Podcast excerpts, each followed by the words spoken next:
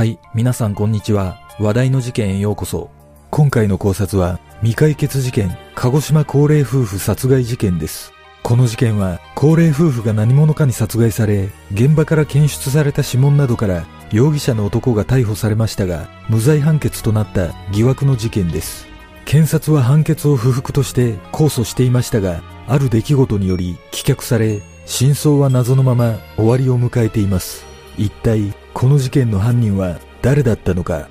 まずは事件概要からどうぞ。事件概要。2009年6月19日午前6時15分頃、鹿児島市下福本町の民家に住む男性 K さん当時91歳と K さんの妻当時87歳が何者かに殺害されているのを訪ねてきた三男が発見し、両親が死んでいると110番通報した。駆けつけた警察が確認したところ、今の窓ガラスが割られていたことから何者かが外部から侵入した上で犯行に及んだとみて殺人事件と断定し捜査を開始した。司法解剖の結果、K さん夫婦は共に頭や顔を金属製のスコップで何度も殴打されたことによる脳障害と判明し、現場の室内から見つかったスコップには二人の血痕が付着していたため、このスコップが凶器であることが分かった。その後の捜査で室内から犯人のものとみられる複数の指紋が発見されたことをきっかけに、鹿児島市三和町に住む元大工の男 S 当時70歳を警察は殺人と住居侵入容疑で逮捕し、金目当ての犯行とみて調べを進めたが、S は一貫して容疑を否認した。そして注目された裁判の結果、死刑を求刑されていた S は証拠不十分により無罪を勝ち取ったが、遺族を含め世間でも納得できないとの声が多く上がり、検察も判決を不服として控訴した。しかし、交際で審理が行われていたさなか、S が自宅の布団の中から心肺停止状態で発見され、その後死亡が確認されたことで、控訴は棄却されてしまい、この事件の真相を追求することができなくなり、実質的な未解決事件として、この事件は幕を閉じてしまった。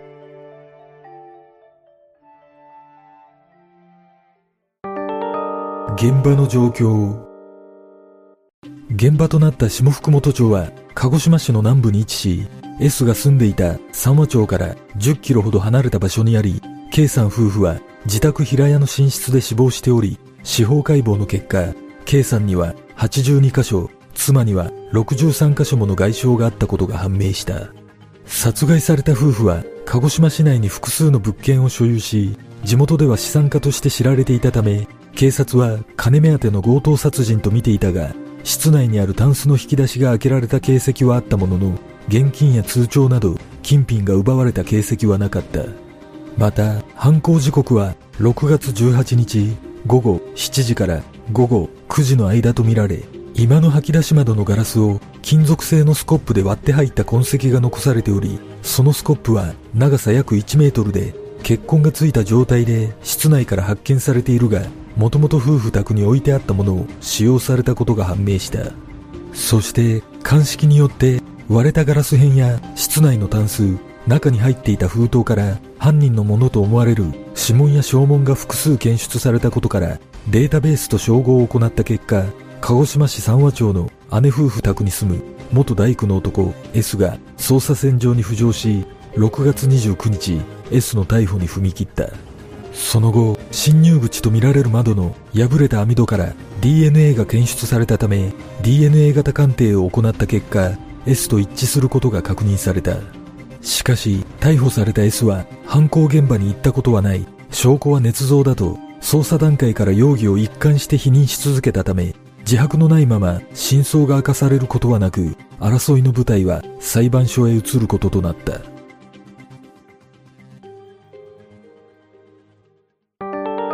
注目の初公判。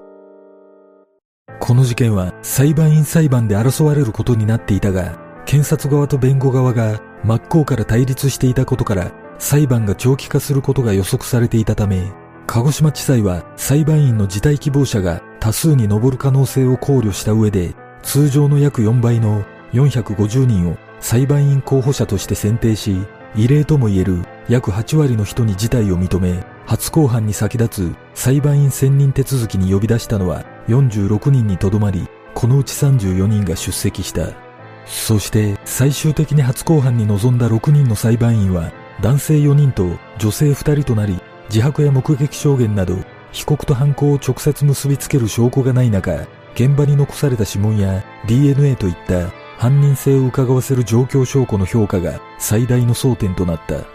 2010年11月2日注目の初公判が開かれ S は冒頭陳述で私は犯行現場と言われるところに一度たりとも行ったことはありません。ましてや強盗殺人などは絶対にやっていませんと述べ、起訴状の内容を完全に否認し、無罪を主張した。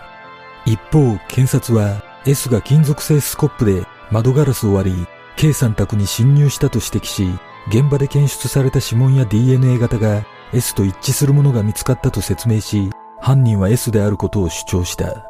これに対し弁護側は、現場をよく知る顔見知りが物取りに見せかけた犯行と主張し、検察側が指摘した指紋や DNA 型については、指紋は採取時の写真がないため、転写が可能。DNA 型鑑定はほぼ一致にとどまり、再鑑定もできないとした上で、直接証拠はないと反論し、判決公判までの長い戦いが幕を開けた。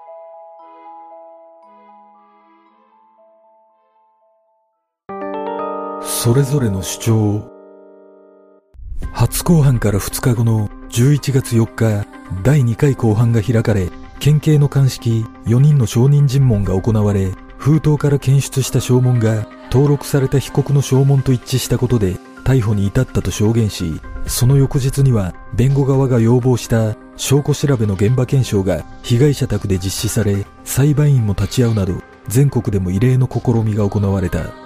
その後の公判で検察は次々に関係者の証人尋問を行い、県警科学捜査研究所の技師は DNA 型の出現頻度について約1家5600兆人に1人の確率とし、被告のものであることはほぼ間違いないと説明し、S と同居していた姉の尋問では、6月15日の午前10時頃から19日夕方まで弟を見ていないとの証言から犯行の時間帯に S は自宅にいなかったことを証明した。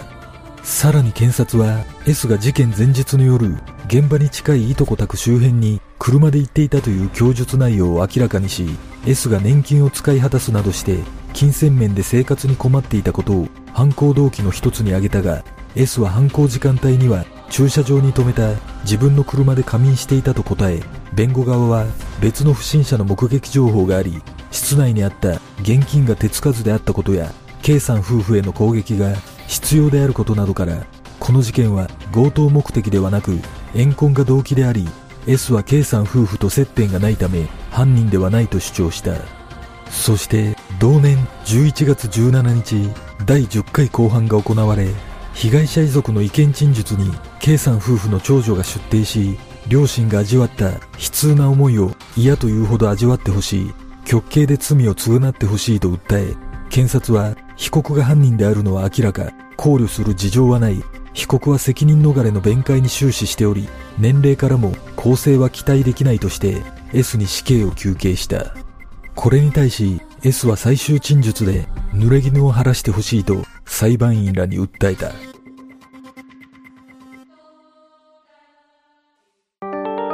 驚きの判決。2010年12月10日、鹿児島地裁で判決公判が開かれ、裁判長は現場から検出された指紋や証文、DNA 型が被告と一致したとする鑑定結果は事実と認定し、指紋などを捏造されたとの S の主張は到底採用できないと退けたが、採取時の写真が一切なく、検察側の立証の甘さを指摘した上で、S が過去に一度も被害者宅に行ったことはないという供述は嘘であることを認めた。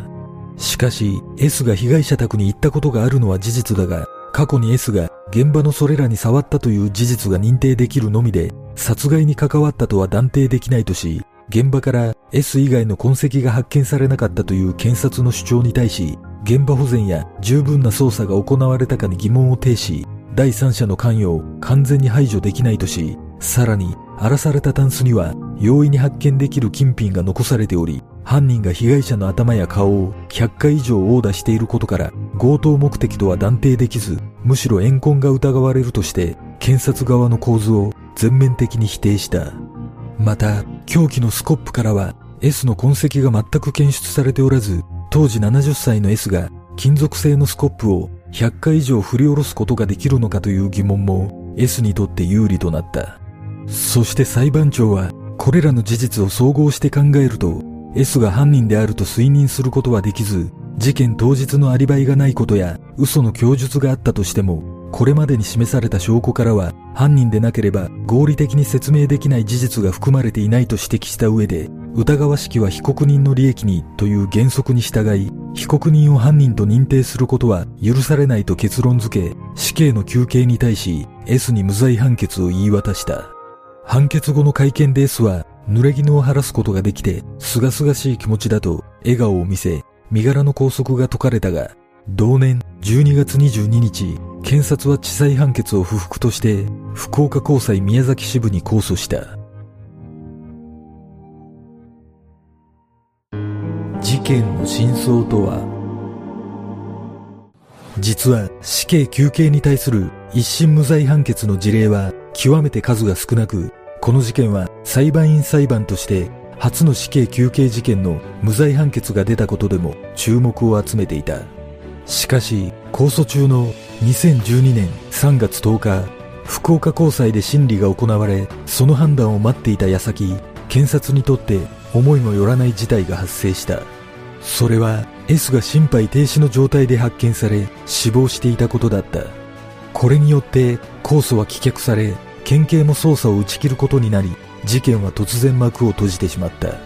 K さん夫婦の遺族は、奴が殺した犯人だと思っていますと、裁判所の決定に不満を抱き、世間でも証拠がない以上、判決は妥当かもしれないが、現場から指紋や DNA が検出されたにもかかわらず、S は家に行ったことがないと嘘をついている時点で、全くの無実とは到底思えないとの見方が多くある。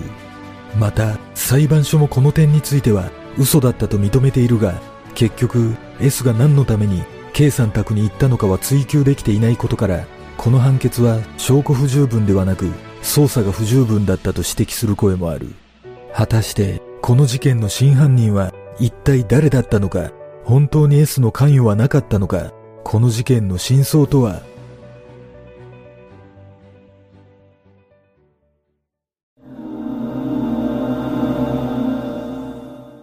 この事件で裁判所が無罪の根拠として指摘した S の犯人性を疑わせる事情についてまとめると、ガラスやタンスについた S の指紋は犯行時についたとは断定できず、別人が物色した可能性を否定できないこと、S が重大犯罪を起こすほど経済的に追い詰められていたとは認められないこと、アリバイがないこと自体は犯人性を推認させる事情ではないこと、捜査に疑問があり、現場に S 以外の指紋や DNA が存在する可能性があること、凶器のスコップには S の痕跡が全くなく、S の手にもスコップを握った痕跡がないこと、S と K さん夫婦を結びつける痕跡が一切見当たらず、S を犯人とするには不自然なこと、S は結果的に嘘をついていたが、過去に現場に立ち入り、タンスなどを触ったという事実があるだけで、直ちに犯人であるとは認められないこと、このように犯人性を否定する事情が多々認められるという理由で S は無罪となっていますが、正直これらの理由は犯人性を否定する理由を無理やり作ったという印象を強く受けます。そしてこれは明らかにされていませんが、警察のデータベースに S の指紋が残されていたことから S には前科があった可能性があるため仮に空き巣や窃盗などの前科があるとすればやはりこの事件も S が起こした可能性が高いような気がします。もしかしたら留守だと思い侵入したところ、K さん夫婦に顔を見られたために、とっさにスコップで殴打し、確実に死んだことが確認できるまで殴り続けたのかもしれません。この事件は一審判決で S が無罪となり、判決を批判する声が多くありましたが、私の印象としては、疑わしきは被告人の利益にという原則から判決自体に間違いはなかったと感じます。ただ、一方で、この事件の犯人は、やはり S で間違いないと思われるため、裁判でも指摘されている通り、警察の不十分な捜査が S を無罪に導いてしまった印象があります。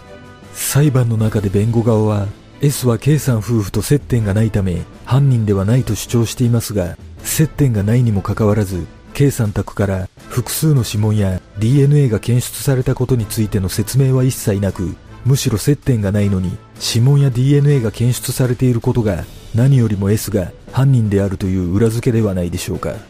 この事件の判決では金品が残されていることや被害者を執拗に殴打していることから強盗目的とは断定できず怨恨が疑われると判断されていますがそもそもどれほどの金品がもともとあったのかもわからないため犯人が金品を奪っていないと判断したことについては疑問を感じます。また当時70歳の S が金属製のスコップを100回以上振り下ろすことができるのかという点が疑問視されていますが元大工ということもあり一般的な70歳よりも筋力や体力があった可能性も考えられアドレナリンの分泌などで普段より力が出ていたことを考慮すると絶対に不可能とは言い切れないためやはりこの事件は S による強盗目的の殺人だったと感じます。いずれにしてもこの事件は S の死亡によって控訴が棄却されてしまい真相が明かされることなく終わりを迎えましたが濡れ衣を晴らしてほしいと言っていた S が突然死したことはもしかしたら因果応報と呼ぶべき力が今度は被害者の無念を晴らすために作用したのかもしれません。皆さんはどんな考察をするでしょうか？